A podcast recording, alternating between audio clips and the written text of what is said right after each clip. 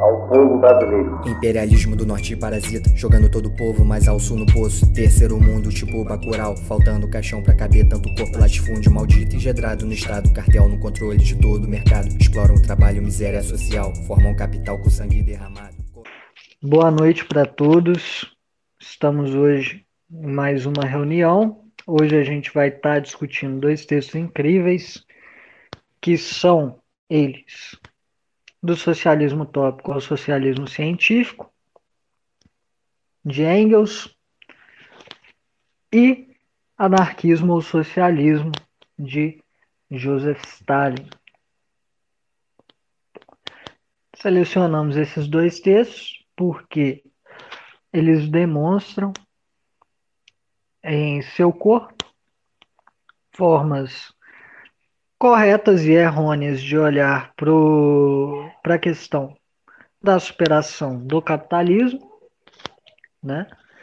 É, o texto de Engels, em particular, vai demonstrar o desenvolvimento né, histórico que foi necessário para se chegar a uma concepção de fato científica do socialismo, para se superar todas as limitações do socialismo utópico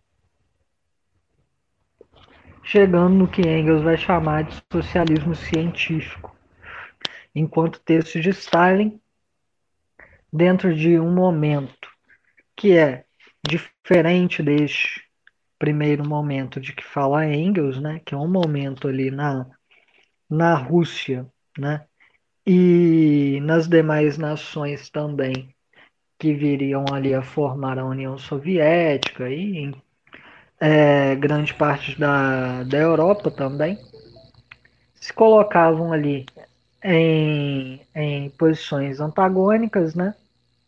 teoricamente antagônicas, duas formas de superação do capitalismo. Na verdade, três, porque é, existia também né, a social-democracia degenerada de, de Kautsky, né, mas vamos nos focar mais ali no, no anarquismo hoje. Propor aqui também, e na própria introdução já falarei um pouco sobre isso, sobre como essa crítica do socialismo utópico, como essa crítica do anarquismo, né, é, como essas críticas que são feitas das formas errôneas de pensar a superação do capitalismo podem hoje ser desenvolvidas, né, levando-se em conta outros desenvolvimentos é, do próprio revisionismo, por exemplo, né, e o próprio anarquismo que segue aí é, também existindo. Então, começando aqui a exposição do que é falado primeiramente no texto de Engels. E depois irei falar um pouco sobre o texto de Stalin também.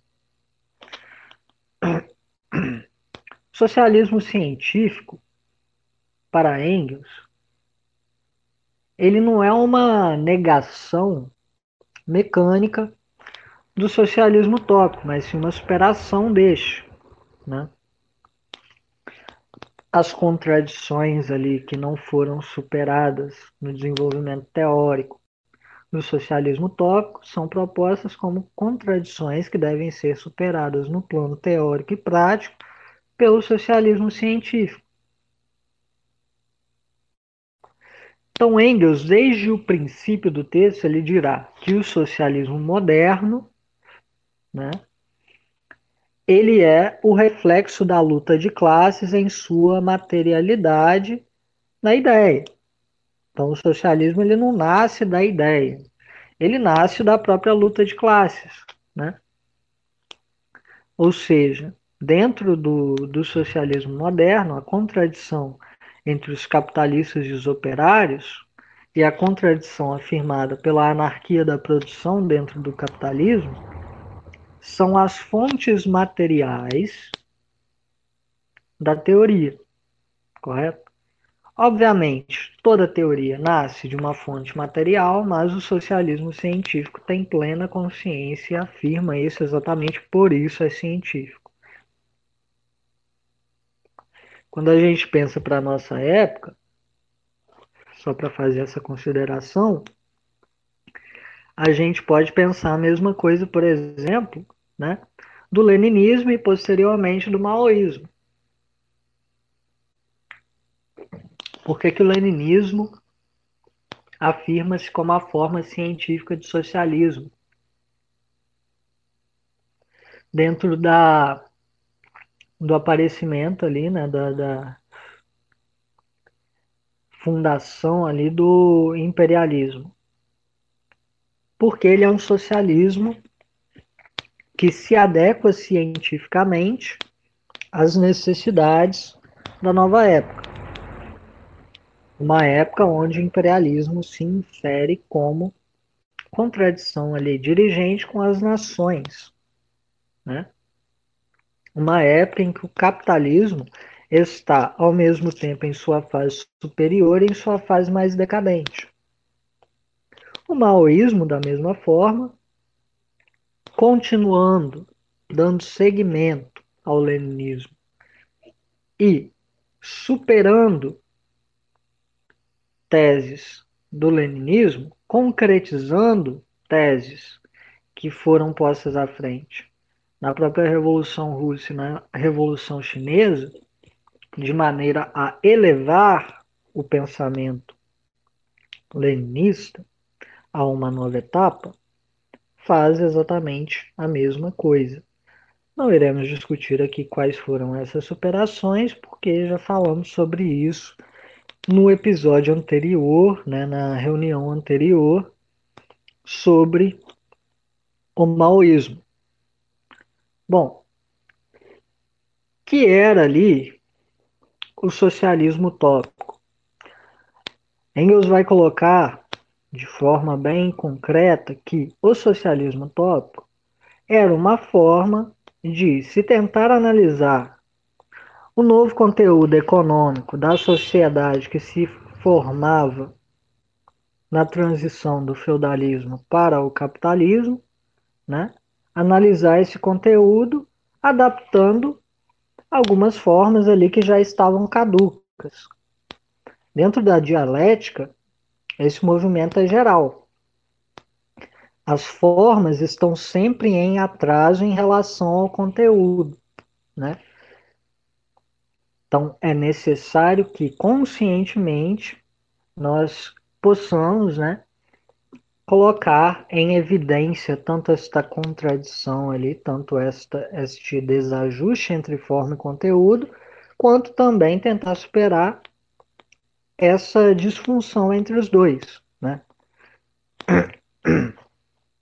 Então, o socialismo utópico, mediante a adaptação de formas que foram colocadas ali pelos franceses, principalmente no século XVIII, tenta analisar a nova realidade, realidade do capitalismo. O socialismo científico, por sua vez, né, tenta superar o atraso entre o conteúdo e a forma na teoria socialista. Obviamente, de forma teórico-prática. Então, o socialismo utópico ele nasce como uma crítica do real e como uma crítica da teoria, né? Então ele critica o que está sendo posto na materialidade pela nova classe em ascensão, a burguesia, e critica a teoria burguesa, que surgiu ali como teoria revolucionária. Ou seja, ele propõe que o domínio da razão que era promovido pelos burgueses, na verdade é um domínio de racionalidade. Mediante o quê? Mediante uma análise que é materialista. Não é um materialismo histórico, a gente verá isso, mas é materialismo, né? A burguesia, quando ela se afirmou como classe em ascensão, ela se afirmou como uma classe que pretendia universalizar as vontades os desígnios da nação e do povo nacional.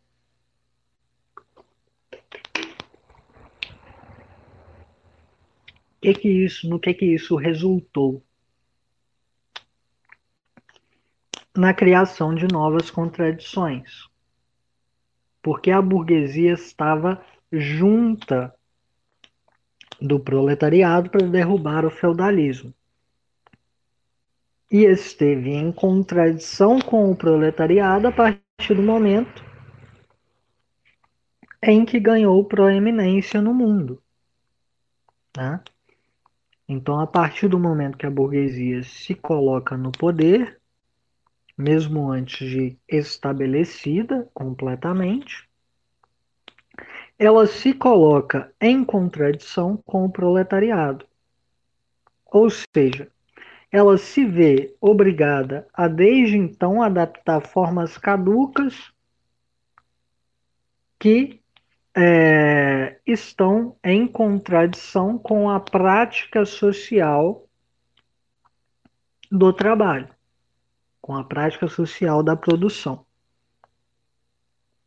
a antítese da burguesia nasce junto com a burguesia. Da mesma forma que a antítese do capitalismo nasce junto com o capitalismo. A antítese do capitalismo não se afirma com Marx, não é Marx que a inventa.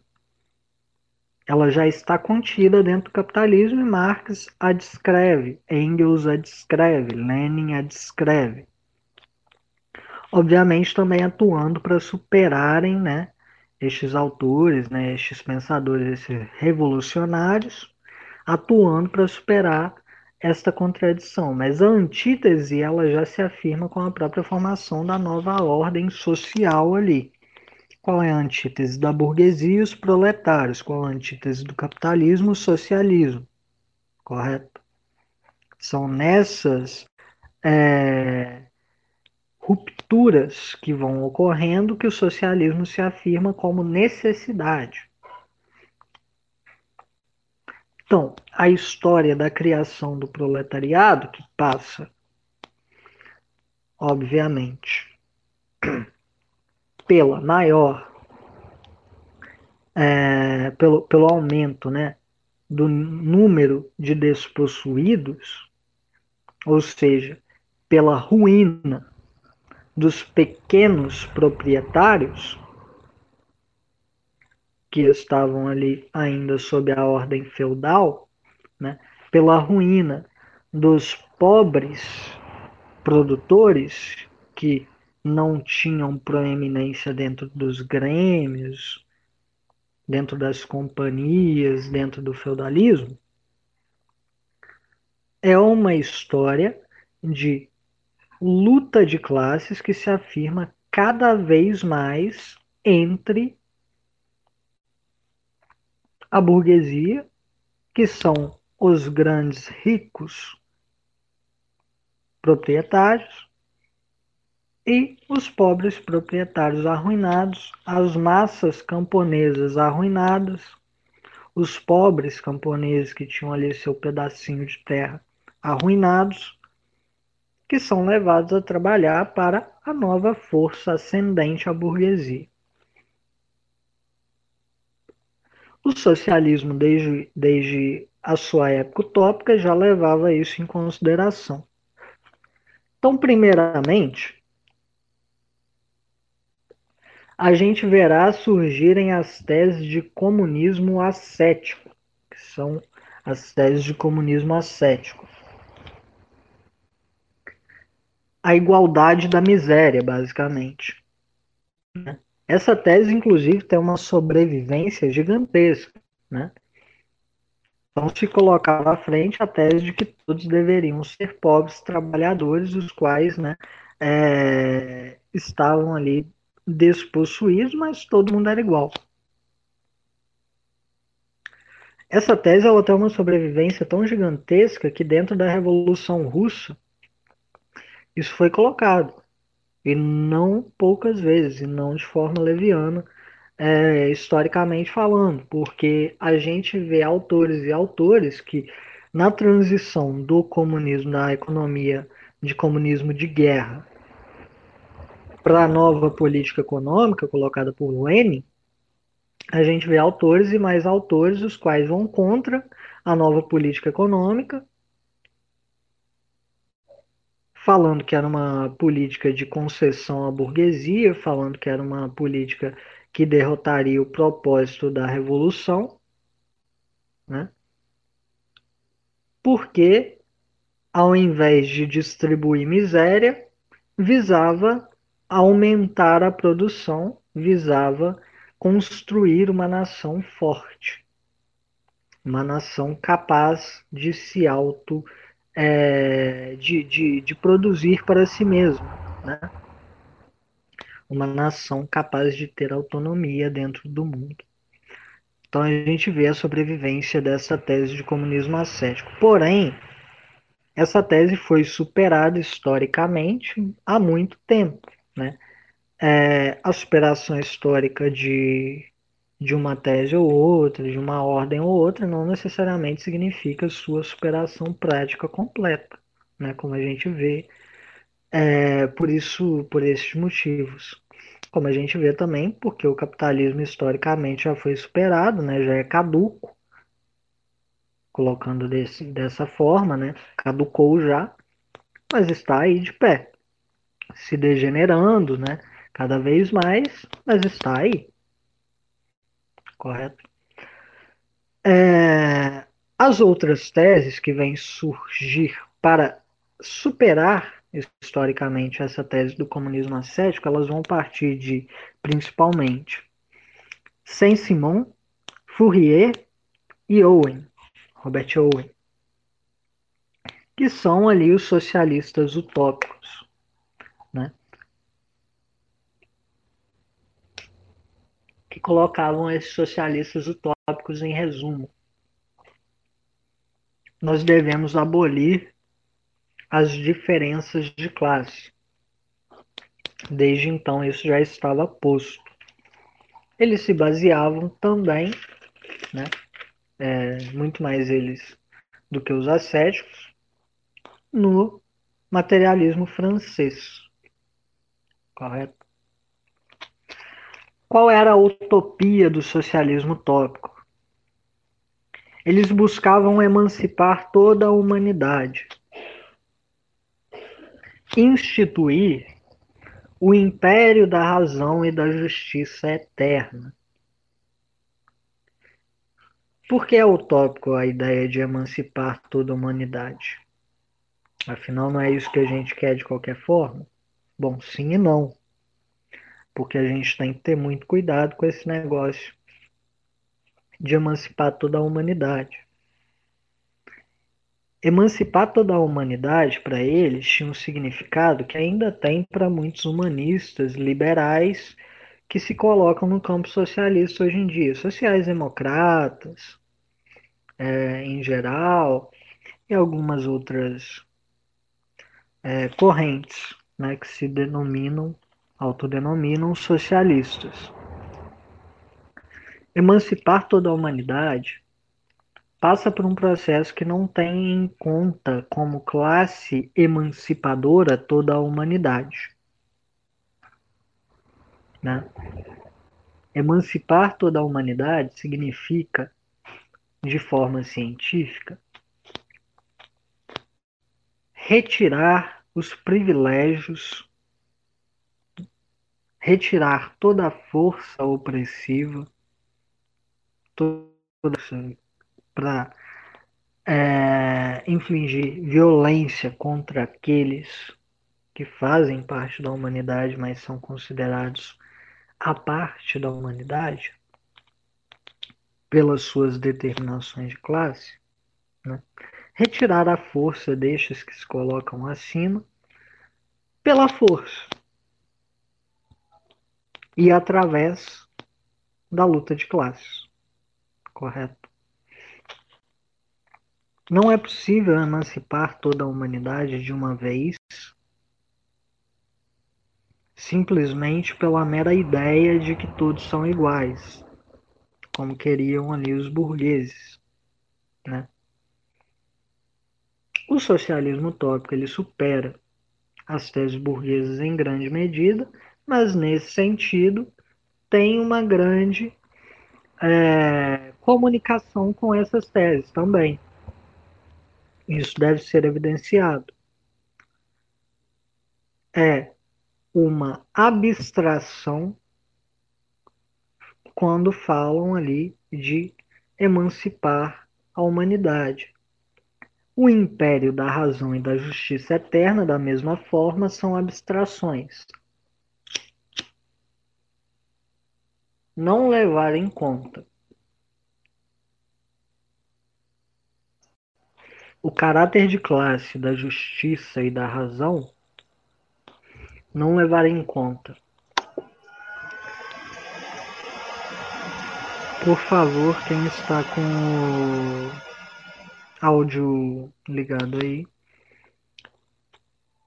não levar em conta o caráter de classe, da justiça e da razão, não levar em conta que a razão burguesa e que a razão, de forma geral, como apreciada naquele tempo histórico, era fruto do senso comum burguês, e não levar em conta que a justiça, como então apreciada, era também fruto das necessidades de classe da burguesia, é um erro. E como a gente vai ver, algumas críticas eram feitas, mas não críticas totais destes caráteres caráteres. Então, os socialistas utópicos eles já se colocavam contra o mundo burguês que foi proposto ali principalmente pelos enciclopedistas. Né? Contudo, lhes faltava a perspectiva histórica da coisa. Né? Lhes faltava, portanto, considerar que o próprio socialismo só pode ser teorizado a partir do momento em que existe a contradição de classe de tipo burguesa, né? a contradição instituída pelo capitalismo, não consideravam que, obviamente, né? não teriam como mesmo, mas que a consolidação do capitalismo seria também uma necessidade para afirmar de forma total o socialismo enquanto tal, né? e portanto se perdiam em algumas, algumas considerações metafísicas e históricas ali que punham à frente em suas teorias. Né? O resultado das ilusões burguesas né, foram os que a gente já sabe: né, o aprofundamento da miséria, a proletarização de cada vez mais e mais pessoas, né, ou seja, a destituição de cada vez mais e mais pessoas de qualquer liberdade de propriedade que elas tinham, né, é, a monopolização cada vez maior, o aumento da criminalidade a dissimulação dos vícios feudais né, e a criação de vícios burgueses, a vigarice comercial, é, o que a gente pode comprovar, inclusive, quando a gente olha, por exemplo, hoje para os truches, para os cartéis, para as joint ventures, né, que é dentro do, do, da etapa imperialista são ali as grandes fontes né, dessa vigarice comercial e tudo mais mas que já existiam. Né? Também o burocratismo, né?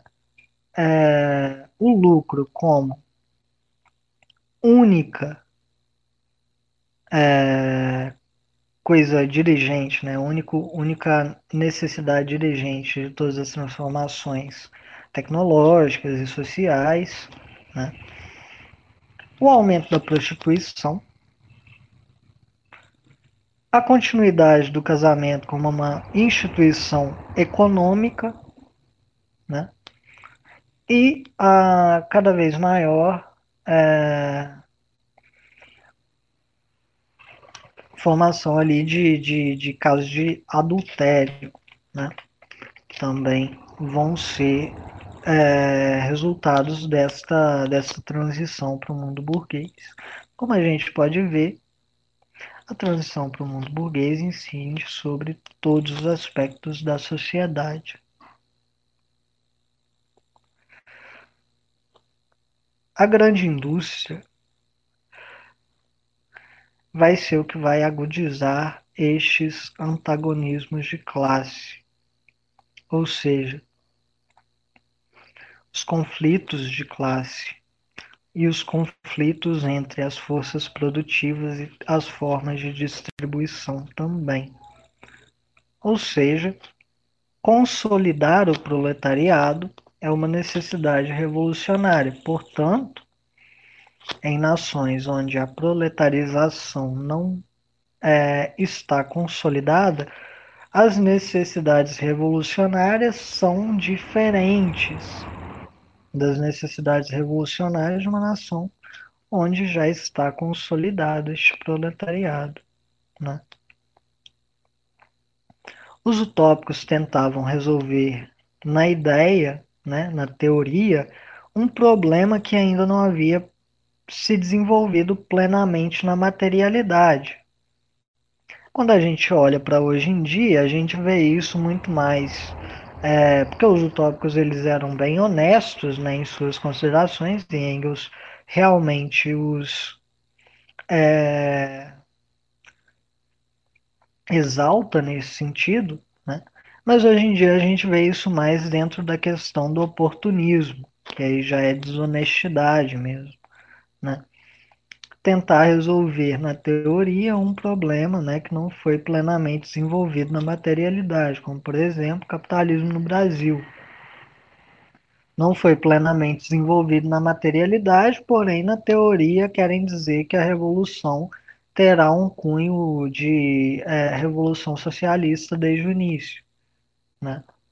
Se não foi desenvolvido plenamente, não foram desenvolvidas plenamente as etapas democráticas que são necessárias para o surgimento do, do próprio capitalismo como coisa concreta, a gente tem que ter em mente né, que precisaremos ali desenvolver, obviamente, não da mesma forma que os burgueses, né, numa revolução de nova democracia, não numa revolução democrática burguesa pura e simplesmente, né, mas teremos que resolver a questão dos atrasos ali é, históricos pelas quais passamos. Né? Bom, os socialistas utópicos criavam ali, dentro dessas considerações, né, os seus sistemas ideais, né, que ali iam se degenerando cada vez mais nas fantasias, até dentro disso se criam né, as teorias utópicas após o momento ali de consolidação do próprio socialismo científico, elas continuam a existir. Né? Enquanto o socialismo científico se, se é, propõe fazer uma análise concreta né, da realidade concreta e proposições concretas para mudar esta realidade.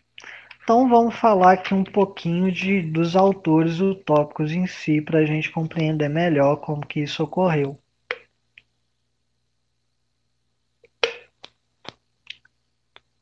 Primeiramente, Saint-Simon. Saint-Simon era um cara que ele se colocava ali como é, um grande estudioso né, da realidade, da transição que ocorria dentro da realidade para o mundo burguês, porém que tomava também uma posição metafísica idealista né, é, sobre o que seria necessário para superar essa realidade. Tanto que a solução dele para a coisa era basicamente fazer né, uma sociedade que, a partir de um elo religioso, pudesse ali colocar os produtores, os quais eram é, a indústria, né, no caso, a qual era ali composta pela burguesia, é, como a única capaz né, de conceber cientificamente aquilo que seria posto à frente na sociedade. Ou seja, Saint-Simon, obviamente, não passa pela consideração historicamente é, inexistente à época dele de que a própria burguesia se tornaria inimiga, né, completamente antagônica ao proletariado. Contudo, ele não deixa de considerar as contradições entre o proletariado e a burguesia. Veja bem, ele apenas não coloca como se o proletariado fosse a classe dirigente da revolução de novo tipo que deveria se afirmar dentro do capitalismo, porque o capitalismo não estava concretizado plenamente. Mas ele coloca a ênfase na questão da pobreza exatamente porque porque ele vê a contradição entre a nobreza contra a burguesia e os despossuídos, mas também vê a contradição entre a burguesia e a nobreza contra os despossuídos. Ele vê as duas coisas, ele apenas não adianta como que essas coisas irão se desenvolver na história. Né? Seria ele também um exercício de futurologia. Poderia ter sido feito, mas é, à época não existia material para tal. Ele também já coloca a questão da absorção da política pela economia. Né? Ou seja, ele já aponta para a conclusão materialista, exatamente por ele tomar o materialismo ali incipiente como base, sobre a questão da economia ser a base de todos os desenvolvimentos sociais. O que, por sua vez, já redunda né, numa é, numa forma de apontar também para a questão da abolição do Estado, né, para a questão da extinção do Estado, melhor dizendo. Por quê?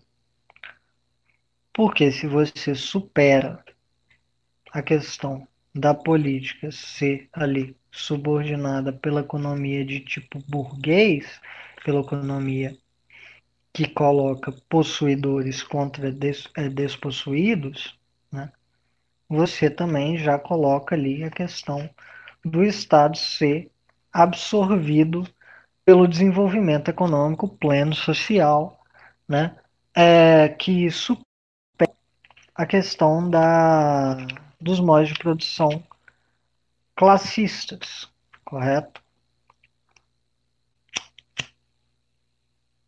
Fourier, por sua vez, irá, como Engels coloca, pôr a nu a miséria material e moral do mundo burguês. Ele faz isso, inclusive, por intermédio da sátira. Né? Uma consideração que ele tem dentro de seus textos, que é, é bem interessante da gente destacar, é a questão de que falando da mulher, ele já considera que a questão da emancipação feminina, como é colocada, o nível desta emancipação dentro da sociedade, é um medidor da emancipação geral dentro da sociedade. Fourier, contudo, via o mundo também de forma é, não histórica. Ele dizia que o mundo era um ciclo de contradições interminável. e colocava essas contradições como formas mais ou menos eternas de é, manifestação dessas contradições, correto? Nesse sentido, ele estava ali pau a pau, por exemplo, com Hegel, né? As contradições ali eram tinham um caráter um tanto quanto absoluto para Fourier. E ele também, né, dentro dessa consideração de ascensão e decadência, ele vai falar sobre a própria superação, o próprio desaparecimento mesmo da humanidade, correto? Como, como Kant, né, Engels aponta, como Kant tinha falado antes sobre o desaparecimento do mundo material, né, sobre a destruição, né, sobre é, o perecimento deste mundo. Passando ali um pouco, né? Estes dois ali estão é, ativos dentro da Revolução Francesa, né?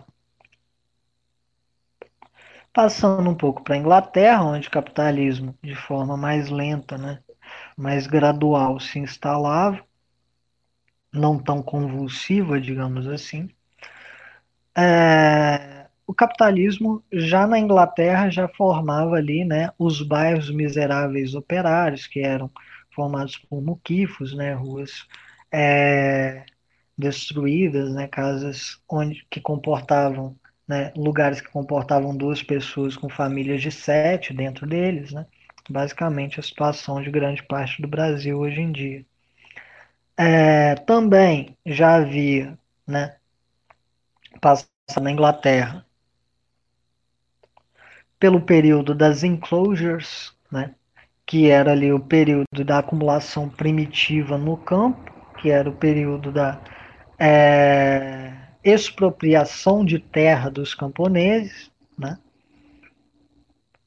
Os laços familiares eram cada vez mais dissolvidos, né? Os laços familiares morais ali.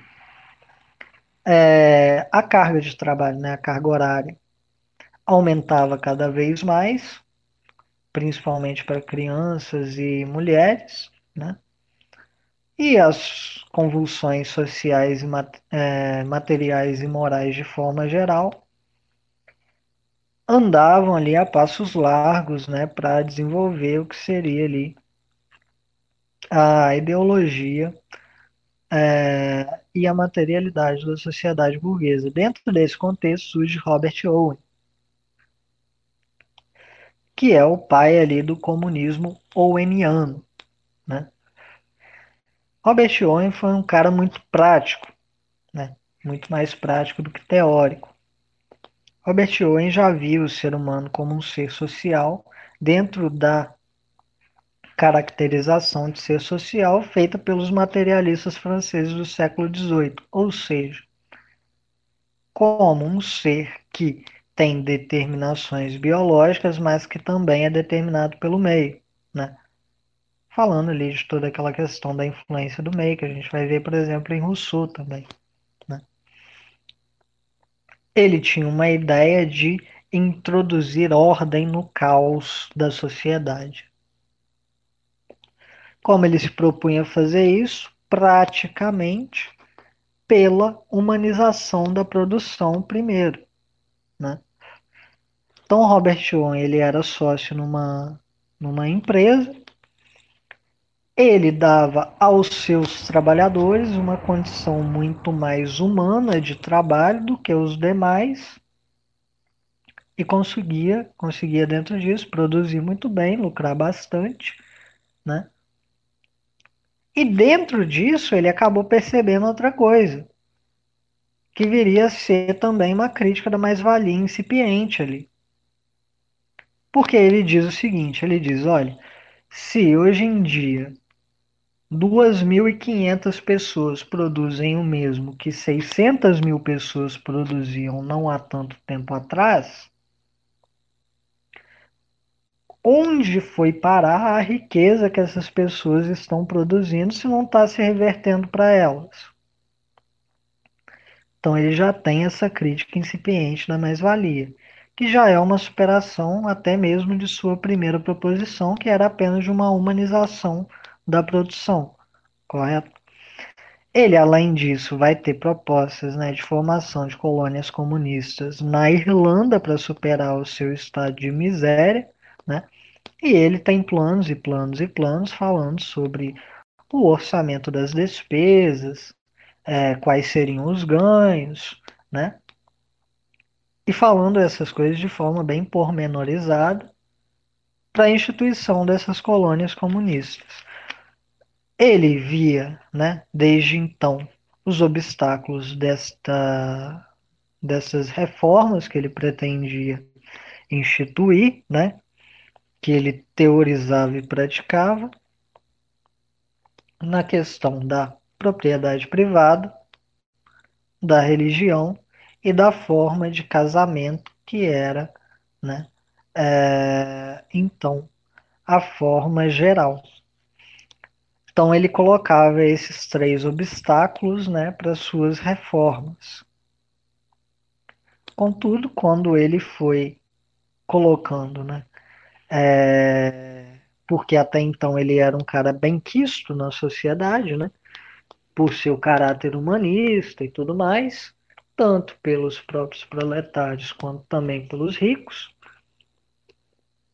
Mas na medida em que ele foi falando, olha galera, se a gente não mudar a questão da propriedade privada, se a gente não superar a questão religiosa e as forma, a forma de casamento que está sendo é, colocada à frente agora na sociedade, a gente não chega nessa sociedade justa que eu estou propondo aqui. A partir disso, obviamente, né, e também com os seus, os seus fracassos né, é, em tentativas ulteriores, porque dentro da sua própria empresa ele teve grande sucesso, mas com o seu fracasso em tentativas de realmente instituir colônias comunistas na América, né, é, nos Estados Unidos, ele passou a ter uma reação adversa da sociedade e, portanto, né, suas teorias ali foram é, sendo cada vez mais abandonadas e não superadas, no caso, né? mas apenas abandonadas mesmo. Owen, porém, antes disso, conseguiu algumas vitórias muito grandes, né? que foi a reforma do, da, é, do trabalho na Inglaterra, diminuindo ali né, a quantidade de horas é, permitidas para o trabalho de mulheres e crianças, por exemplo. Isso foi uma coisa gigantesca para a época, que as mulheres e as crianças eram extremamente exploradas no início da implantação do capitalismo, ainda são, né, obviamente. É, as mulheres trabalham muitas vezes mais para receber menos, muitas vezes a mesma coisa para receber muito menos. Aqui no Brasil a gente tem uma disparidade de é, 25%, né? As mulheres recebem pelo mesmo trabalho, em média, 75% apenas do que os homens recebem. Né?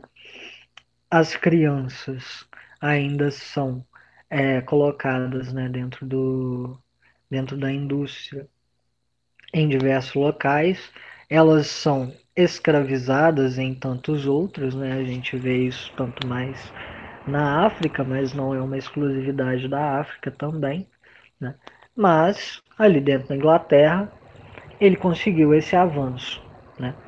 Outro avanço que ele conseguiu foi ali pegar né, as trade unions que existiam na Inglaterra, centralizar essas trade unions e formar o sindicato geral, né? que foi também um avanço muito grande. Além disso, ele propunha a organização comunista das cooperativas né, como o primeiro passo para se chegar ao comunismo. Isso também é uma proposta que ele coloca à frente, que ele consegue mais ou menos ali, é, e que é um avanço gigantesco né, dentro da luta contra o capitalismo incipiente.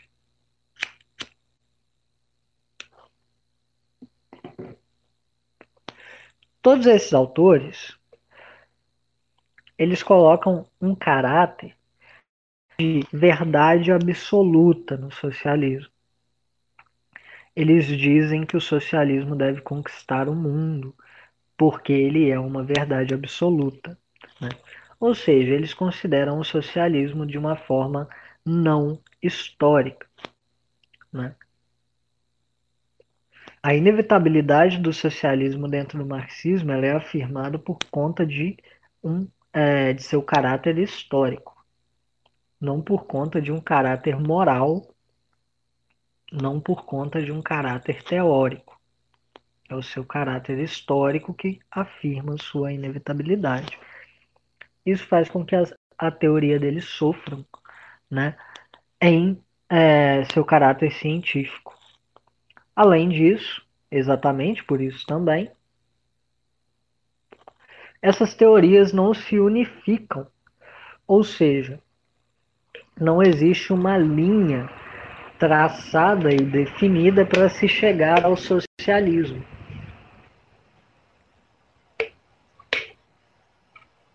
Existem, de fato, diversas linhas conflitantes que tentam se afirmar como corretas. E no ecletismo, que isso acaba por criar, pela falta de centralidade, cria-se né, uma degeneração de todas essas linhas. Ao mesmo tempo, quando eles pensam em socialismo, eles não pensam é, num desenvolvimento histórico necessário, como já foi dito, portanto, eles pensam no socialismo como uma coisa proveniente da é, mente né, brilhante dos homens, né, do, dos homens que pensam o socialismo. Não pensam como uma coisa decorrente do movimento de massas.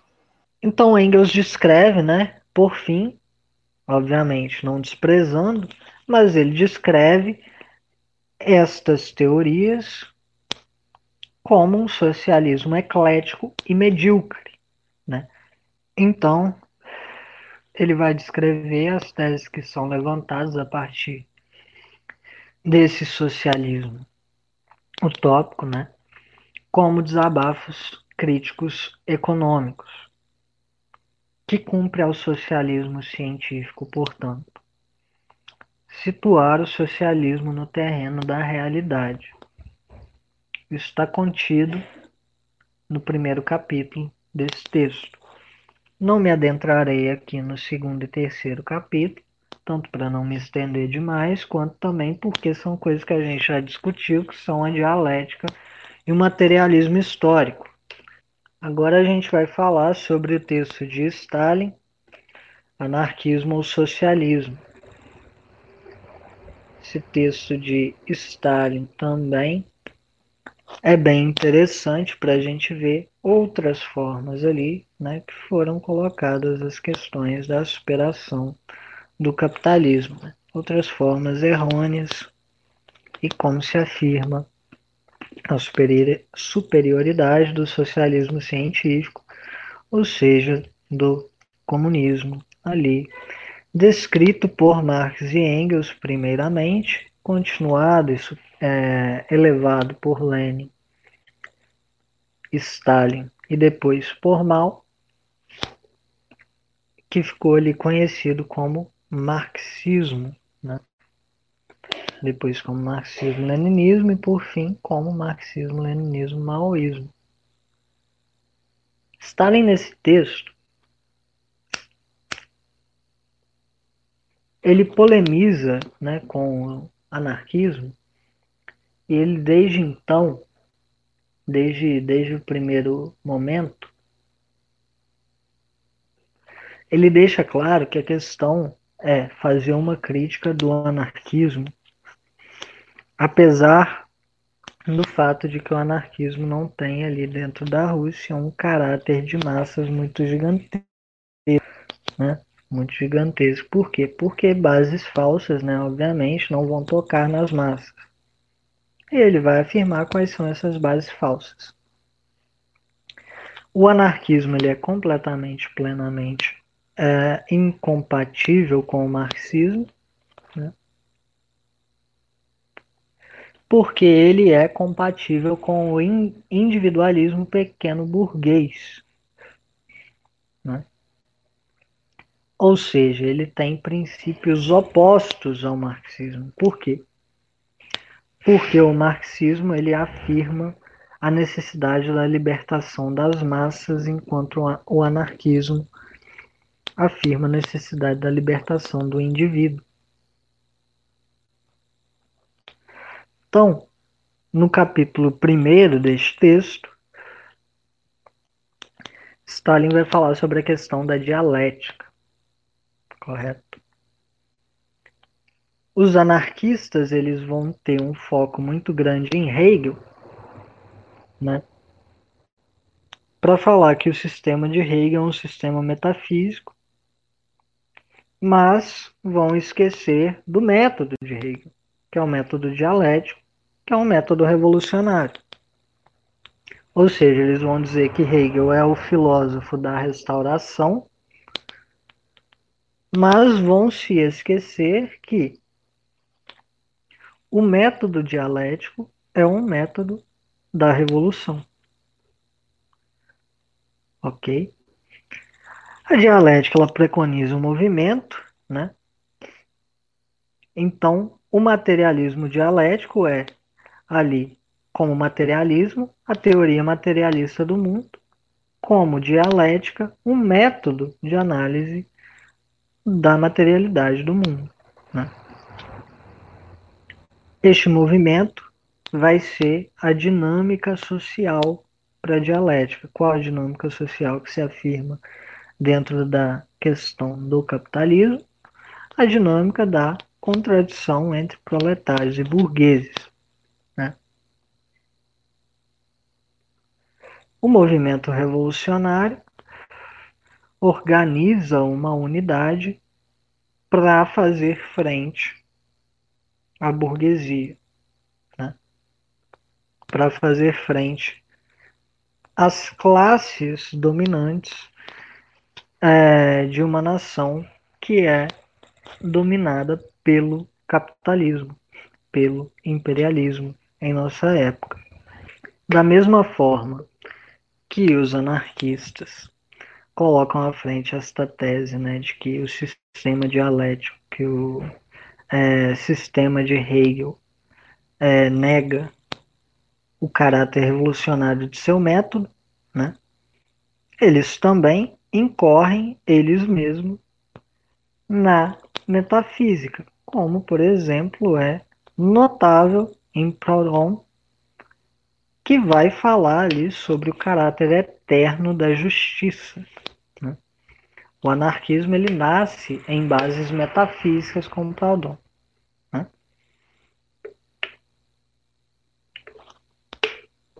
Dissimulando esse caráter metafísico, eles fazem essa pseudocrítica do marxismo, que por sua vez afirma as formas históricas de justiça, né? faz a crítica das formas históricas de justiça. Outra pecha que jogam os anarquistas aos marxistas discutidas, discutida por Stalin é a de que o marxismo seria um método de sofismas. Por quê? Porque o marxismo ele considera no mundo o caráter positivo e negativo, né? Ou seja, a interpenetração dos contrários. Tudo é e não é. Concretizando isso, Stalin dá o exemplo da é, República Democrática Burguesa. A República Democrática Burguesa, ali afirmada né, na Revolução de 1905, na Rússia, era um avanço em relação a, ao estado anterior de coisas. Né? era um avanço. ela tinha um caráter positivo necessário para o desenvolvimento da Revolução Socialista. Correto? Então, a República Democrática Burguesa foi uma necessidade da Revolução. Da mesma forma que, dentro da concepção de revolução de nova democracia, o governo de coalizão de todas as classes progressistas é necessário para que se chegue no governo, na, no Estado socialista. Correto? Então, a revolução de nova democracia ininterrupta até o socialismo, que tem caráter anti-imperialista também, ela é uma necessidade da Revolução Socialista. As necessidades da Revolução, que são postas como etapas da Revolução, devem ser todas elas respeitadas, ou senão a gente incorre simplesmente em reformismo. Da mesma forma que os anarquistas, em sua sanha de abolir o Estado, né, acabam por não abolir nada.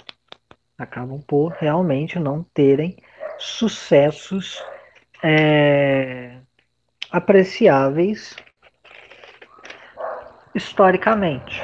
Né? Da mesma forma que os oportunistas que querem afirmar o, car o caráter socialista pleno da revolução que necessitamos agora no Brasil acabam por se é, colocarem ali em conluio com classes atrasadas e com extratos mais atrasados das classes progressistas também. Né? Ou seja, com os partidos que é, degeneram por serem partidos atrasados todas as questões progressistas colocadas à frente pelas classes progressistas vacilantes, que são ali as camadas médias, né, principalmente. Os anarquistas, ao mesmo tempo, né, irão também afirmar que o marxismo tem um caráter de catastrofismo né? e, ao mesmo tempo, um caráter darwinista, que é uma contradição, né? porque é, se afirma que o marxismo considera as, os cataclismos catástrofes como é, geradoras né, de transformações sociais, mas ao mesmo tempo se afirma que o marxismo crê numa evolução ali é, puramente, né, é, sem, sem é, rupturas, né, é, sem rupturas algumas. O método dialético, como Stalin vai dizer, ele fala sobre o ser humano. Né? Portanto, por falar sobre o ser humano, ele considera ao mesmo tempo né, aquilo que forma o homem dentro das rupturas revolucionárias e aquilo que forma o homem fora dessas rupturas. Né? Ou seja, ele considera a evolução social e a revolução ao mesmo tempo, porque ambas as coisas estão postas na materialidade e estão postas sobre o homem. Stalin vai dizer então, falando sobre a dialética, né, sobre a concepção materialista do, do mundo, que o desenvolvimento social de forma geral ele é material e que o material cria o ideal. Né? Então os anarquistas eles vão pôr que o marxismo é uma forma dualista de ver o mundo, né? quando de fato o marxismo é uma forma monista. Por que dirão que o marxismo é uma forma dualista de ver o mundo? Porque dizem que o marxismo desliga o material do ideal. Dizem que o marxismo despreza o ideal, afirmando apenas o material. Então pegam ali também Feuerbach, né, para fazer esse tipo de afirmação é, a gente já vai ver isso um pouco melhor. É, mas vão dizer basicamente né, que Marx e Engels nunca deram nenhum, nenhuma atenção ao caráter ideal, para afirmarem que é, a ideia né, que as, as vontades humanas e tudo mais não são consideradas pelo marxismo, quando de fato o que o marxismo afirma é seu monismo, quando ele diz o seguinte: o ideal é uma decorrência do material. A as classes dominantes, como Marx e Engels colocam no, na ideologia alemã, detêm o monopólio da ideologia porque são classes materialmente dominantes. Né? É isso que é posto pelo marxismo, não uma cisão entre essas duas coisas. O que se afirma é que, que pode ser levado para esse lado, mas não é, é o atraso das, das formas ideais em relação ao conteúdo, o atraso das formas é, superestruturais em relação à infraestrutura da sociedade. Né? Então, o marxismo ele, ele, ele vai ter esse caráter né, de afirmar que a junção do biológico com o social forma o humano, que a junção do material com o ideal forma o humano, né? que a junção da produção com a produção de ideias forma o ser humano. Ou seja, que a luta com a, com a natureza, mas a configuração social dentro de uma determinada época histórica vai formar a consciência de classe, né? que a produção, portanto, dentro de certa configuração social, dentro de certa forma de organização da produção, vai formar a consciência das classes opostas dentro da sociedade de classes.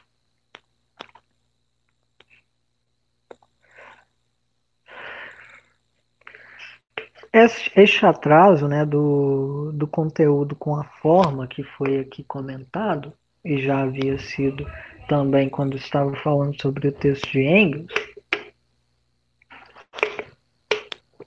ele em si vai gerar contradições. Né? E essas contradições são afirmadas, por exemplo, dentro do capitalismo, como um conteúdo plenamente social da produção e uma forma de propriedade plenamente capitalista e individualista, burguesa, dos meios de produção, das ferramentas de produção e do próprio trabalho, como trabalho social. Né?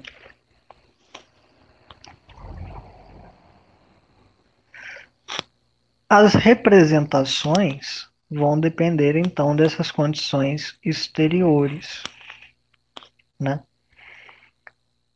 As condições exteriores vão atuar na mente para formar as representações, enquanto as representações elas mesmas, por serem formas, vão ter atraso em relação às condições exteriores.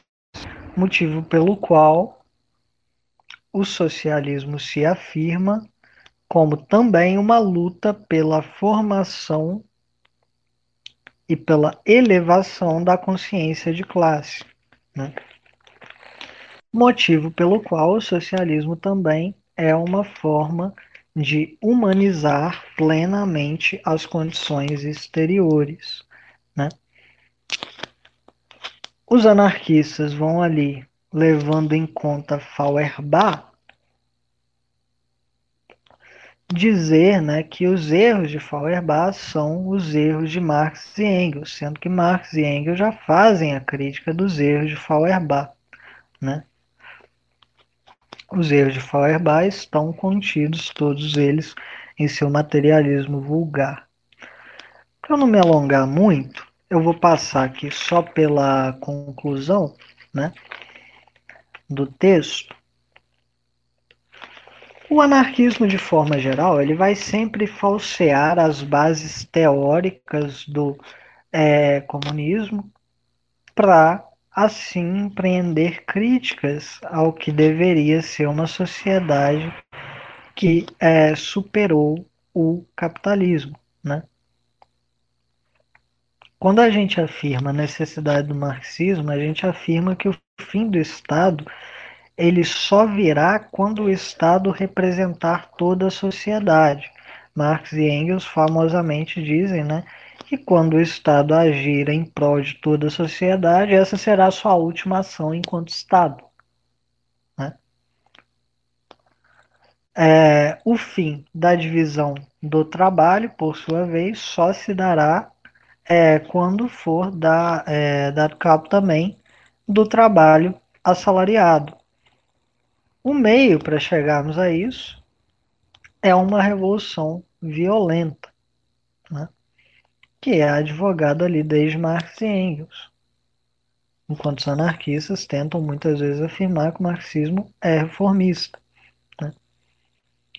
Ao mesmo tempo, eles tentam afirmar que o caráter de um Estado proletário seria burocrático, né? seria igualmente ruim, igualmente desprezível como um Estado socialista.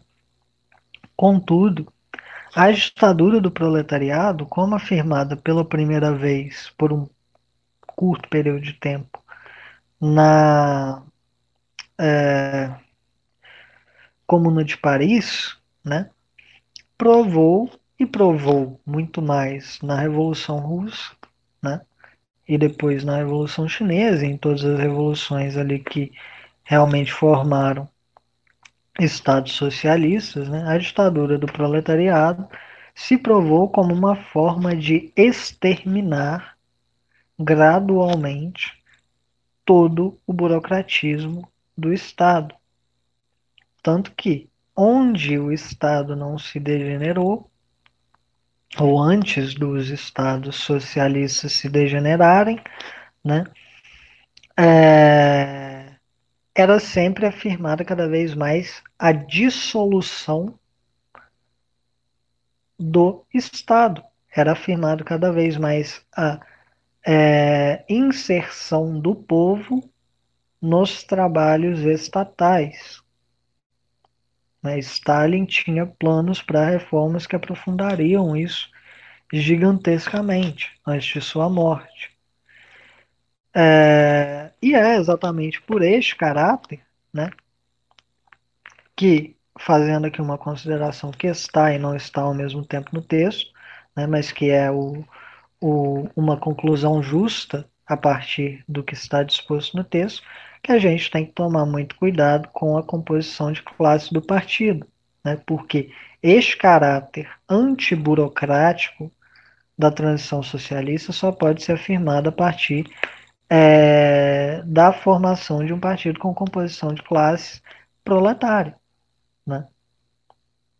com uma composição de classes rígida, que vai contra toda a tentativa de restauração capitalista que é própria né, do pensamento oligárquico é, e que é própria da, das classes vacilantes, né, se elas continuam a vacilar, né, se elas continuam a ter consciência de classe vacilante também afirma por outros, por outros meios, mas pelo, no mesmo sentido, a necessidade das revoluções de nova cultura constantes, é, de nova é, revoluções culturais, perdão, constantes, né?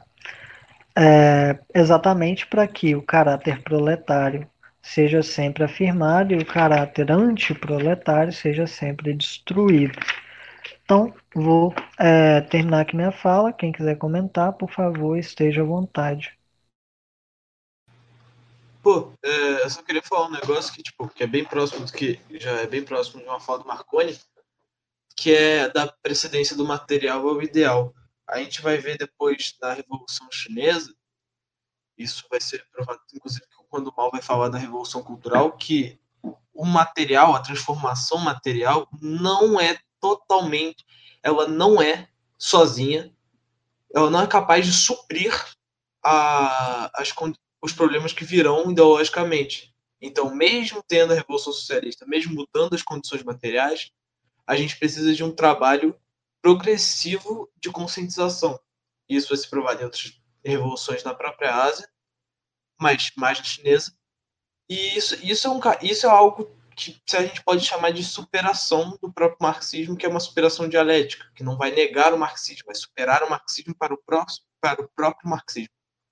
Isso, isso vai elevar o marxismo através da sistematização do mesmo. E isso, isso vai acontecer, isso vai se provar quando o marxismo vai chegar nas revoluções anticoloniais, né? Então é importante entender que é, essas condições do materialismo, ele, ele é tão dialético que ele vai próprio se desenvolvendo dialeticamente, se superando através de cada sistematização do mesmo. E é, essa é a minha fala. Bom, comentando aqui um pouco de ambos os textos, né? E levando a questão aqui para atualidade, quando a gente fala de socialismo científico, a gente fala de necessidade, né? de necessidade é, teórico-prática de desenvolvimento. Né? O socialismo científico ele só se afirma enquanto tal e em sua superioridade frente às demais formas que se dizem socialistas, porque ele, ele atende às necessidades revolucionárias do povo. Né? Então, quando a gente olha hoje em dia para o desenvolvimento do marxismo, a gente tem que pensar na questão do que é necessário tudo que não é necessário, que quer se afirmar marxista, vai redundar em revisionismo. Chamar algo de revisionismo não é necessariamente xingar a coisa, é só apontar o caráter da coisa. Né? Algo que é revisionista é revisionista porque não está de acordo com as necessidades do marxismo na atualidade, não está de acordo com as necessidades do socialismo científico na atualidade. Portanto, não incide sobre a realidade como teoria revolucionária. A teoria revolucionária só se afirma se ela é capaz de produzir revolução. Correto?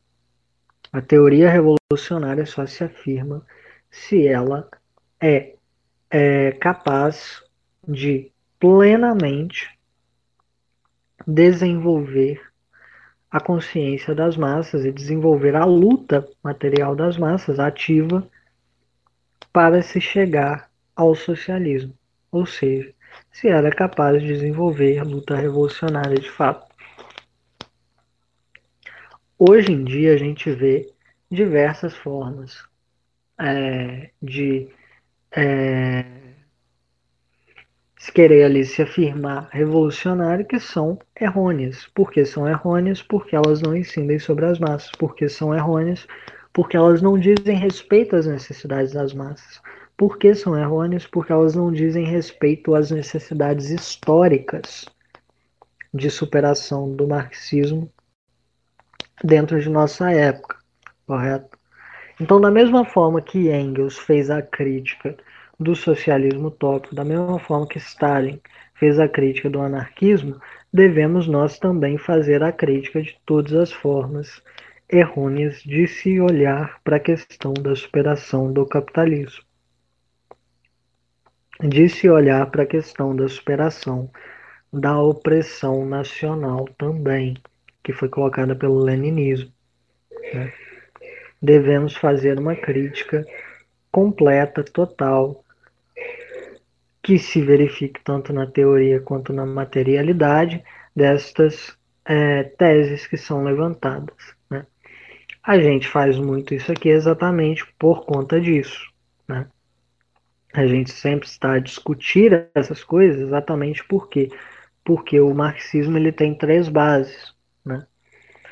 Ele tem a base é, filosófica, tem a sua base econômica e tem a sua base de crítica do socialismo. Né? A crítica do socialismo hoje em dia ela se afirma como a crítica do revisionismo também. Né? Então, o que Engels fez, nós devemos continuar em, em nossa época, porque essas bases do marxismo elas se afirmam ainda como necessárias. Né? A teoria, é, as bases filosóficas do marxismo se afirmam como necessárias, porque o mundo continua a agir, né, continua a se desenvolver de forma dialética. A crítica econômica, crítica da economia política do marxismo se afirma necessária, porque a burguesia continua de pé inclusive mais consolidada sob o imperialismo, é, e ao mesmo tempo mais decadente. A crítica do socialismo continua sendo necessária porque novas formas de degenerar a questão revolucionária, né, que no caso o socialismo utópico não era nem mesmo uma forma de degenerar, foi simplesmente uma necessidade histórica que se passasse por esse momento, né, mas formas que agora tendo-se o marxismo já em conta, degeneram toda a questão, são afirmadas ainda, portanto devemos criticá-las. Ô Marcos, é, é uma questão mais em relação à dialética, que eu queria perguntar, porque já vi o professor falando. Por que dizem que o, por que dizem que o mal nega a dialética hegeliana? Então, essa questão aí que é colocada é porque mal ele vai é, falar né, das, da questão das contradições antagônicas e das contradições não antagônicas. Né? O que quer dizer ele com isso? Né? A gente já sabe, mas vou reafirmar aqui. Mal, quando ele fala de contradições antagônicas e contradições não antagônicas, ele está falando de duas formas de superação diferentes também. Né? Isso fica óbvio nos, nos textos deles, dele, mas infelizmente né, a questão da interpretatividade seletiva é, não permite né, que as, as pessoas observem. Algumas pessoas não observem. Né? É, então, Mal ele vai falar sobre esse tipo de contradição falando o seguinte, né? Dentro das contradições não antagônicas, nós faremos aqui uma superação de um tipo. Né? Que tipo será esse? Será exatamente né, uma é, forma de, mediante a comparação, né, mediante um embate democrático, né, ou seja, não mediante uma invasão de uma parte ou de outra ali, né, mediante a comparação científica, né? Qual dessas, dessas é, ideias tem mais cientificidade? Qual delas serve melhor ao povo dentro do caráter científico da revolução? A gente vai chegar num resultado, correto? Isso foi colocado na, na questão, por exemplo, da Revolução dos Sem Flores, né? na, da campanha dos Sem Flores. É... Enquanto a contradição antagônica, por sua vez, ela é uma negação, né? deve se afirmar como uma negação do estado anterior de coisas, de forma muito mais completa. Né? Uma negação real desse estado de coisas. Isso quer dizer que as coisas serão completamente destruídas? Né? Quer dizer que todos os traços do estado anterior de coisas de desaparecerão? Não, porque isso é impossível, materialmente impossível. Né? Então não tinha como mal afirmar na teoria que ia acontecer uma coisa que é impossível e assim agir. E ele nem ao menos estava afirmando que uma coisa impossível iria acontecer. Né? Não é bem esse sentido. A questão é que a superação das contradições antagônicas ela tem outro caráter. Ela não é um simples embate de ideias. Ela é também um embate material muito gigantesco, né? É... E é um embate violento, necessariamente violento. Essa é a grande questão. Aí dizem que ele é, não leva em conta a dialética, que ele não é um pensador dialético, porque eles, eles colocam como se isso fosse uma hierarquização né, das contradições. De fato, pode ser considerado como uma hierarquização. Eu prefiro ver como uma consideração materialista de como as coisas se dão na materialidade. Né? A gente não pode falar que o socialismo é uma mera disputa entre o capitalismo e o socialismo, onde o socialismo ganha e é, adapta todas as formas capitalistas sob um novo tipo. Existem rupturas muito gigantescas entre uma coisa e a outra, né? Tanto que uma nação, para ser considerada socialista, é necessário que ela atinja um certo nível de desenvolvimento socialista, o qual é, em, muitos, em muitos âmbitos não é verificável, em outros é completamente. Né? E a gente tem que ter cuidado para não pender muito nem para um lado nem para o outro. É, de negar completamente o socialismo de uma nação que é socialista e de também é, afirmar o socialismo de uma nação que não é. Né? Os dois erros são possíveis. Mas o Mao Tse Tung, em particular, ele vai colocar essa tese e ele de fato irá dizer né, sobre a questão da interpenetração dos contrários, que a forma que, que foi colocada por Engels não estava 100% correta. E as pessoas, né, sua, em sua sanha de negar o maoísmo, vão colocar isso como se fosse uma forma de revisionar o marxismo. Não. Mao, de fato, estava elevando o marxismo quando ele afirma isso. Por quê? Porque ele estava dizendo: olha, a contradição, né, a, a, a questão da, da interpenetração dos contrários, como colocada por Engels, ela tinha essa limitação, que era não considerar as diferentes formas de contradição e as diferentes resoluções para as diferentes formas de contradição. E aí, a partir disso, ele simplesmente desenvolve, né, teórica e praticamente, formas diferentes de olhar para a mesma coisa, que são elevações e continuações do pensamento de Engels, do pensamento de Lenin, do pensamento de Stalin, né? É, e que ali dentro dessa falsa polêmica que tentam criar, né, e que inclusive é, é tanto própria dos oportunistas mais palpáveis como também dos rojaístas, né? É, a gente vê os rojaístas afirmando a mesma coisa. É, dentro dessa falsa polêmica aí, eles vão colocar isso como se fosse uma negação do marxismo e do marxismo-leninismo. No fim, é só mais uma tática oportunista contra o maoísmo. que Sim, não, é que não vai diferir muito do, da ligação também do revisionismo do Grande Salto à frente e da Revolução Cultural.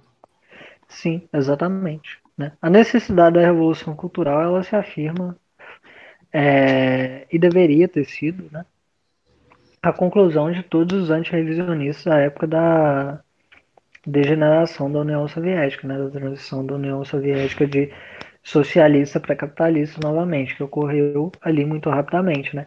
A revolução cultural, né?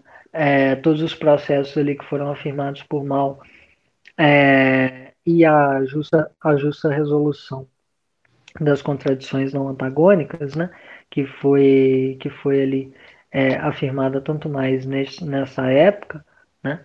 E desenvolvida tanto mais nesta época, é, seriam ali conclusões necessárias, né, e são até hoje conclusões necessárias para o desenvolvimento de qualquer Estado socialista. E, portanto, né, no próprio, na própria luta pelo, é, pela transição socialista né, e na luta pela manutenção do socialismo, que também existe, afinal, a luta de classes, né? Para você ver como que Mao era tão antidialético assim, né? Ao mesmo tempo que ele afirmava lá o socialismo chinês, ele também afirmava, né, que o capitalismo ainda existia ali em contradição com o socialismo, né, que a, o perigo da restauração capitalista era gigantesco, portanto, assim, ele não negava de forma alguma que há a permanência, né, do, da forma anterior, né, e que há a permanência de certos conteúdos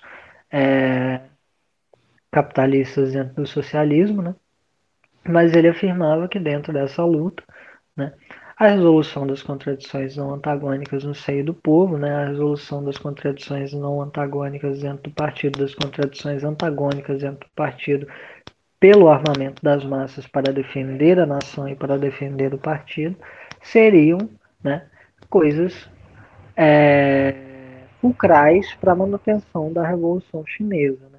E isso pode ser universalizado exatamente porque em todas as nações esse processo ocorrerá, como ocorreu na China, como ocorreu é, na União Soviética, né? como ocorreu e ocorre no. Vietnã, como ocorreu e ocorre em Cuba, como ocorreu e ocorre em todas as nações socialistas. E o processo básico da Revolução Cultural também vai, vai ocorrer, obviamente, todas as, as nações semicoloniais. E, pô, e até outros teóricos vão chegar na mesma conclusão, porque as três revoluções coreanas, né, que as três revoluções que o Sun vai falar e o Kim Jong também, vão ser a mesma coisa no fim que a Revolução Cultural. Só uma sistematização. Sim, exatamente. É, o, o, como o maoísmo, né, ele é desenvolvido plenamente após, né, o desenvolvimento das três revoluções na, na Coreia, né, e também em paralelo, o, o, a questão do maoísmo, né, ali ela ainda era incipiente. Quer dizer que o próprio pensamento Mao Tse Tung, né, é, como era afirmado ali, não teve né, influência gigantesca, até mesmo porque né, nada dentro da, da Coreia ali foi desenvolvido sem uma amizade gigantesca, uma amizade real, né, aquela época, entre o povo coreano e o povo chinês. Sim, né? tem uma troca cultural muito forte. O, o pensamento Mao Tse Tung vai Claro que tem o patriotismo coreano que vai pegar muito forte lá, tanto que eles não cansam de repetir toda hora que o povo coreano, o povo enriquecido e tudo mais, mas com certeza a gente vai ter uma troca cultural e totalmente dialética material das condições, né? São total, muito semelhantes. E aí a gente vai ter a influência do pensamento Mao Tse Tung lá e na Ásia inteira. Coreia, eu digo a Coreia Popular porque ela é colada na, na China mas a gente vai ter esse, esse, esse processo aí de, de provação que a realidade, que a própria realidade objetiva vai provar a eficiência das condições do revolução cultural, da, da GPP e de outros aspectos. E vai provar o caráter dialético das duas revoluções também. Exatamente. A, a prática né, segue sendo ali a comprovação da verdade da teoria. Como Lenin já havia colocado, como mal repete, né? É, a gente sempre tem que olhar para a prática social e para é, maior ou menor é, conformidade entre a prática e as formas sociais ali, né, que são colocadas. O povo coreano tem representações, é, quando a gente vai apreciar a questão da ideologia dentro da Coreia, eles têm representações avançadíssimas. Né? É, as próprias formas né, superestruturais de organização são avançadas, né? e o conteúdo né, da produção, é, apesar das contradições internas, apesar das zonas econômicas especiais, né, o conteúdo da produção se afirma é, plenamente social. Com né? certeza. Não, e vai ter um avanço na Coreia que outros países socialistas não vão ter, que é a abolição dos impostos, que isso inclusive vai pegar bastante lá. E isso vai ser um avanço, tipo, bizarro. Sim. E, e vai, ser um, vai ser um avanço que, tipo, não tinha antes, não, não existia parâmetro antes, porque era, era algo que o Marco já tinha falado, mas era algo meio impensável até por causa das condições econômicas próprias. Mas que vai ser um avanço e tanto, principalmente para a classe trabalhadora, é, principalmente para classe. Como é que se fala? Verdade, principalmente para aglutinamento das classes. Porque o processo vai ajudar na pequena produção e tudo mais. Isso vai, basta, isso vai ajudar bastante na Coreia. Sim, exatamente. A gente vê, né, sempre, é, independente do quão perfeito qualquer coisa pareça para nós, o positivo e o negativo. Tem um, um outro grande pensador, é, o querido Stokely Carmichael, né? Camarada Stokely Carmichael, que em uma de suas é, palestras, né, dentro de uma universidade, ele diz isso de forma muito concreta e muito é, cirúrgica. Ele fala o seguinte: é, se nós temos uma coisa, qualquer coisa dentro do mundo, ela tem seu lado positivo e tem seu lado negativo. A gente só propõe a continuidade da coisa se o lado positivo for muito maior que o lado negativo. Então, assim, por exemplo, pensando em União Soviética, né? Pensando em União Soviética. O caráter positivo da União Soviética se afirmou gigantescamente dentro da transição socialista com Lenin, dentro do socialismo sob Stalin ali também, né? Se afirmou gigantescamente para todos os trabalhadores, para os camponeses, para os operários, para o mundo inteiro, né? Para todas as nações oprimidas se afirmou o seu caráter positivo. Agora, quando a gente tem a transição, né, na verdade o golpe de Khrushchev para tomar o poder para si e instituir a União Soviética como uma nação social imperialista, né, como uma nação, portanto, que se colocava ali é, dentro da ordem mundial e principalmente em relação às, às outras nações socialistas, né, como uma nação imperialista, né, isto afirma muito mais um caráter negativo da coisa do que um caráter positivo. Isso quer dizer que a União Soviética era a mesma coisa que os Estados Unidos? Não. Entendeu? Não. Algumas vezes ela foi até pior, algumas vezes ela era muito melhor. O que se afirma é que, por exemplo, na questão da invasão da China, a União Soviética estava de é, braço dado com os Estados Unidos. O que é muito estranho, se a gente for parar para pensar numa nação socialista que vai invadir outra nação socialista como uma nação imperialista. É muito esquisito. Agora, quando a gente olha também para a continuidade de certos auxílios que ela dava às nações oprimidas, afirmava-se um caráter positivo. Afirmava-se esse, esse caráter positivo plenamente? Não, ela também estava explorando essas nações. Entendeu? A coisa não vinha de graça. Mas afirmava-se esse caráter positivo. Ao mesmo tempo que o caráter negativo. Só que o caráter negativo passou a superar o caráter positivo. A gente vai propor a continuidade dessa coisa na mesma base? Não ou se superam essas bases errôneas, ou a coisa vai se degenerar ao ponto de literalmente desaparecer. Este é o destino de todo socialismo degenerado. Desaparecer. Seja desaparecer para que se afirme novamente o socialismo, dentro da disputa de duas linhas, seja desaparecer para que se afirme o capitalismo, como ocorreu na Rússia. Né? o que foi um golpe gigantesco e a afirmação do caráter plenamente negativo do capitalismo, né? Porque dentro da convulsão social que foi a restauração do capitalismo na Rússia e nas demais repúblicas que formavam a União Soviética, a coisa foi feia, não foi legal, não foi bonito, não foi nada bom.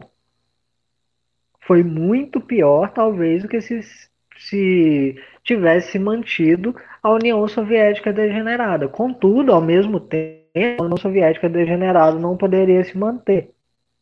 Historicamente impossível. Exatamente por isso que caiu. Da mesma forma, né? Hoje em dia, quando a gente tem Putin, por exemplo, com o seu nacionalismo, né, um caráter mais nacionalista lidado à, à Rússia, hoje em dia, a gente tem o caráter positivo e tem o caráter negativo disso. Seu anti-imperialismo, por exemplo, que não é um anti-imperialismo 100% também, porque também age em conluio com o imperialismo conjunturalmente, né? É, mas seu anti-imperialismo demonstra-se um caráter positivo. Ao mesmo tempo, o, o, o reacionarismo do Estado, a, o caráter burguês do Estado, é, o caráter mafioso mesmo, muitas vezes, do Estado, demonstra o lado completamente negativo da coisa. O caráter positivo deve superar o caráter negativo. Então, Stokely Carmichael diz isso lá sobre a nação do Islã, né? Nation of Islam, que era ali é, uma organização nos Estados Unidos, né? Da qual fazia parte, por exemplo, Malcolm X, né? Falando sobre o caráter religioso da, da organização. E ele vai dizer: olha, veja bem, esse caráter religioso, dentro da concepção materialista, ele é negativo. Com, tudo, a nação do Islã tem um caráter positivo que supera e muito o caráter negativo do caráter religioso da coisa. Portanto, a gente tem que defender, a gente não tem que destruir, a gente tem que defender. Se o caráter positivo de algo supera o negativo, a gente tem que tanto defender essa coisa, tanto propor né, o aumento deste caráter positivo, até que o negativo seja completamente suprimido ou, na maior possibilidade possível ali, suprimido. Pô, e não entra em contradição nenhuma também esse negócio que você falou de apoiar o Islã, o João não, o Irã, por exemplo. É, não entra em contradição nenhuma a gente apoiar o Irã como nação e também apoiar a classe trabalhadora do Irã, né? Contra o próprio governo do Irã através da, da própria da própria revolução da classe trabalhadora da, do país. Isso serve para a Rússia, serve para todas as potências anti-imperialistas. Sim, exatamente. O... Até Triste, até tristemente, pra... pode falar. Até, desculpa, é que até, até para Venezuela, que é um líder mais de esquerda do que a gente pode pensar no mas assim, lá tem a, a, parte comunista que merece, a parte trabalhadora que merece sua emancipação, merece sua revolução. Sim, exatamente. A gente tem que apoiar a continuidade, o aprofundamento da revolução na Venezuela, não a sua estagnação, que é promovida, infelizmente, hoje em dia pelo, pelo Partido Socialista que está no governo, né? É, mas a gente também, nesta, nesta defesa da, do aprofundamento da revolução, não pode decair na posição reacionária, né? fazer coro com os reacionários e condenar a Venezuela é, enquanto nação e a sua é, revolução ali que teve um caráter burocrático, é, um caráter democrático burguês, né? É, fazer essa condenação também mecanicamente. É, é interessante a gente parar para pensar, por exemplo, que a, a, a própria questão né, de você observar como as nações socialistas se formam né, dentro do mundo, por todas as partes, né, ela, de forma muito geral, vai é, nos, nos dar ali as bases para que a gente possa afirmar é, tanto o leninismo, né, em sua época agora o marxismo, como formas necessárias de encarar a linha revolucionária, né? como as linhas revolucionárias em si. Então, quando a gente para para pensar na instauração do, do socialismo na Rússia, né, é, a gente tem que parar para pensar no fato de que, antes de que se instaurasse o socialismo, teve de ocorrer aquela revolução de 1905. Né? Ou seja, aquele ensaio revolucionário ali que, de fato, é, modificou o caráter do Estado né? e, a partir disso, permitiu o aprofundamento dessa modificação até que se chegasse ao socialismo. Né? Da mesma forma, quando a gente vai pensar sobre o caráter positivo e negativo das coisas, a gente tem que parar para pensar no que está ali em função do socialismo, em função do povo, da luta do povo, e no que está em função na luta de restauração capitalista, né? Porque, por exemplo, se os bolcheviques tivessem perdido para os mencheviques, né, dentro da disputa, a Revolução Russa teria sido atrasada, né? A Revolução Russa não teria sido afirmada. Da mesma forma, aqui no Brasil, por exemplo, né? Se o oportunismo e o reformismo tomam precedência frente ao, ao, aos partidos né, é, revolucionários, né, frente às organizações revolucionárias e frente à reconstrução do Partido Comunista de facto, né, a revolução vai se atrasar. Então a gente sempre trabalha nas bases de que devemos aprofundar é, a questão revolucionária e rechaçar tudo que vai contra a revolução. Né? Porque a contra-revolução ela não se afirma simplesmente na invasão imperialista, ela não se afirma simplesmente na é, destruição dos governos populares, ela não se afirma simplesmente na restauração capitalista, ela se afirma em tudo. Né? A contra-revolução ela se afirma em diversos e diversos âmbitos, inclusive no âmbito do oportunismo, inclusive no âmbito do reformismo um líder que tenha é, caráter popular, mas que estagne a, a luta do povo conscientemente, né? Ele está afirmando seu caráter conscientemente contra-revolucionário. Correto? Então, assim, a gente tem que defender a revolução, Então, assim, independente né, do, do caráter é, popular desses líderes dentro dessas nações ali, né, é, que é muito mais ideologicamente afirmado, muitas vezes também, independente disso, a gente tem que ter sempre é, em conta né, que se eles não é, defendem a luta total, completa né, e final do povo, se eles não defendem o objetivo final do povo, eles estão também desempenhando papel contra-revolucionário e anticientífico. Então, considerações finais aqui. Para elas, irei é, me utilizar aqui de uma, de uma citação aqui, é, um tanto longa até de, de Engels, né? Realmente lá no final do texto, socialismo, do socialismo utópico ao socialismo científico, onde ele vai dizer né, que o socialismo científico, né, que é a luta socialista, é o salto da humanidade do reino da necessidade para o reino da liberdade. Né? É este o seu objetivo final. Correto? Então, o objetivo final é chegar ao comunismo. Né? O comunismo, por sua vez, é esse salto do reino da necessidade para o reino da liberdade. Até hoje a gente simplesmente foi atado às nossas necessidades e muitas vezes as nossas necessidades mais básicas, né? Quantas pessoas por aí sofrem ainda pela necessidade de se alimentar, sendo que o mundo, né, é, hoje em dia é capaz de produzir alimento suficiente para alimentar é, toda a população, né? E muito mais pessoas também. Então, citando Engels aqui. Resumamos brevemente para terminar a nossa trajetória de desenvolvimento.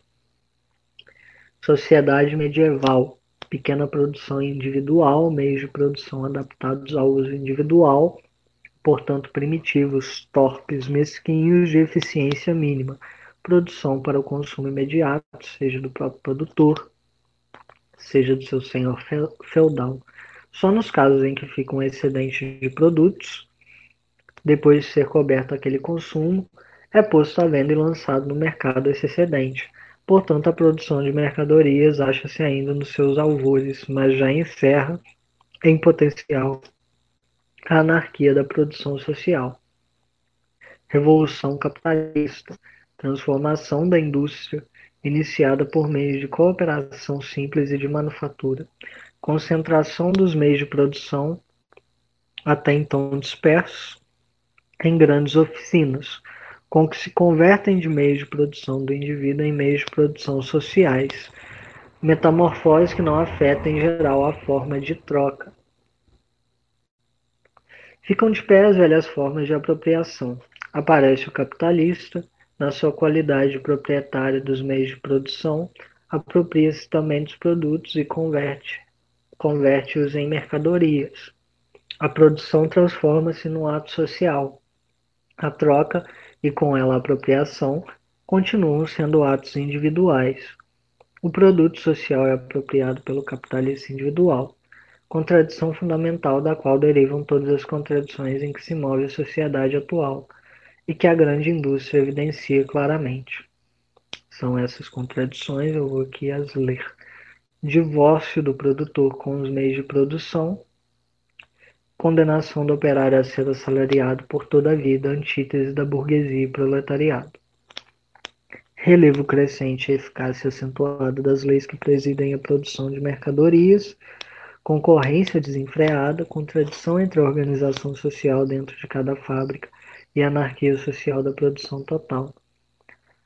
Por um lado, aperfeiçoamento da maquinaria, que a concorrência transforma num preceito imperativo para cada fabricante e que equivale a um afastamento cada dia maior de operários, exército industrial de reserva.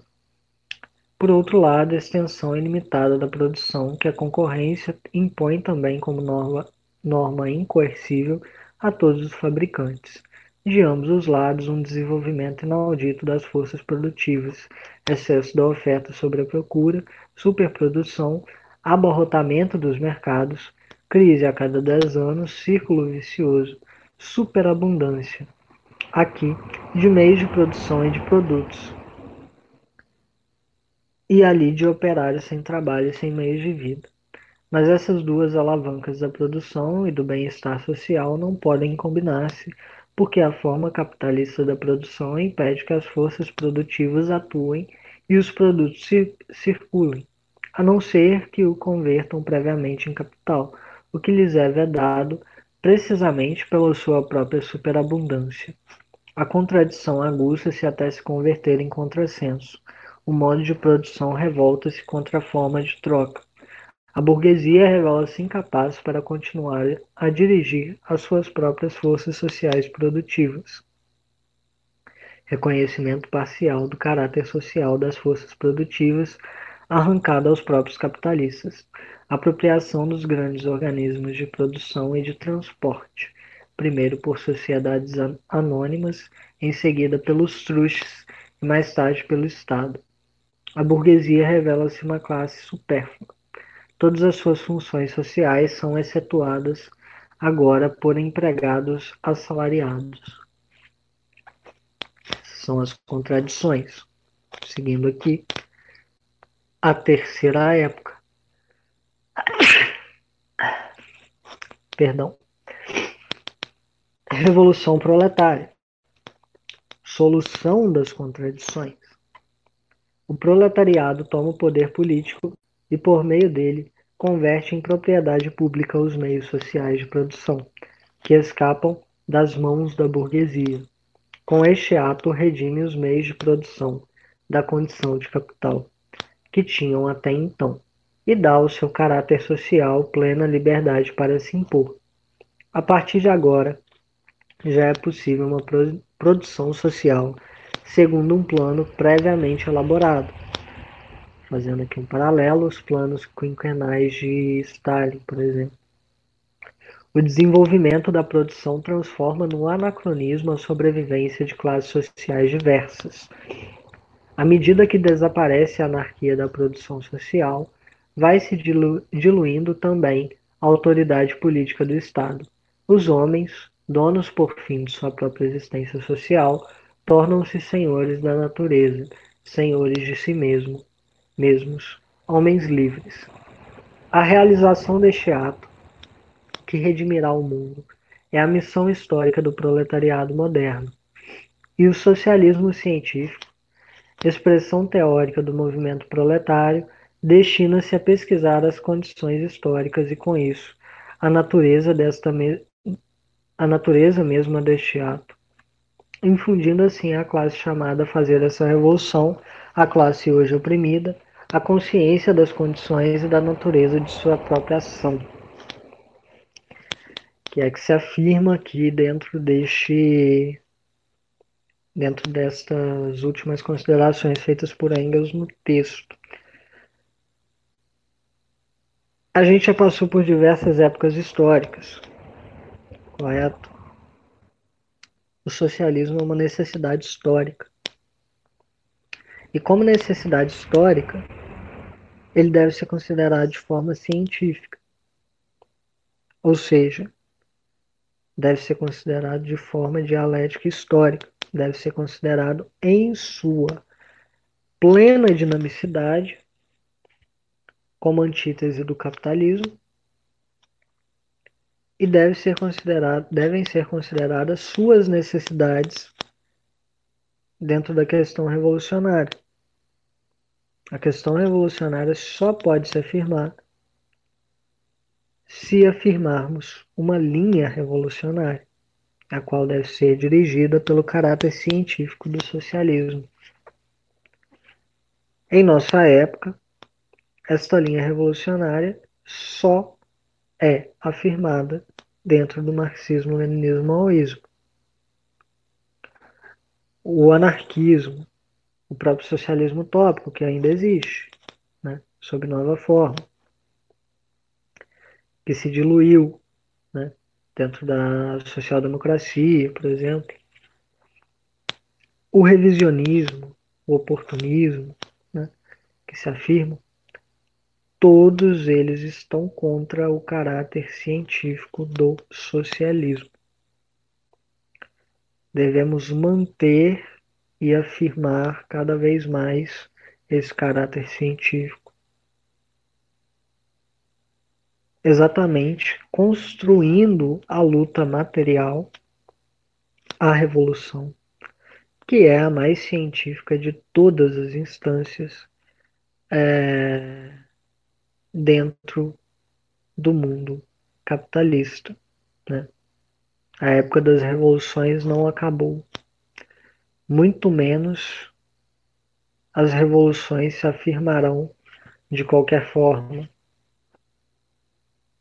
Aportes universais e aportes particulares devem ser desenvolvidos dentro das considerações do marxismo, do marxismo-leninismo, do marxismo-leninismo-maoísmo, que é a terceira etapa do marxismo.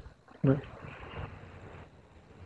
Isto é comprovado na prática, foi comprovado diversas e diversas vezes na prática pelas revoluções socialistas do século XX continua a ser comprovado hoje em dia dentro de todos os movimentos revolucionários que ainda existem no mundo atual. Enfim, é isso para hoje. É, boa noite, obrigado para todos por estarem aqui. Obrigado a todos que forem ouvir a reunião e até a próxima.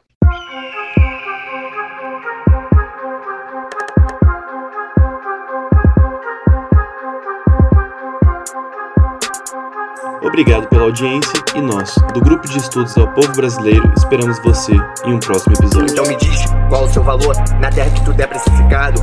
Mercantilizaram nosso corpo, aprisionaram nossa mente enquanto exploram nossa força de trabalho. Da miséria ao miseiro, salário, um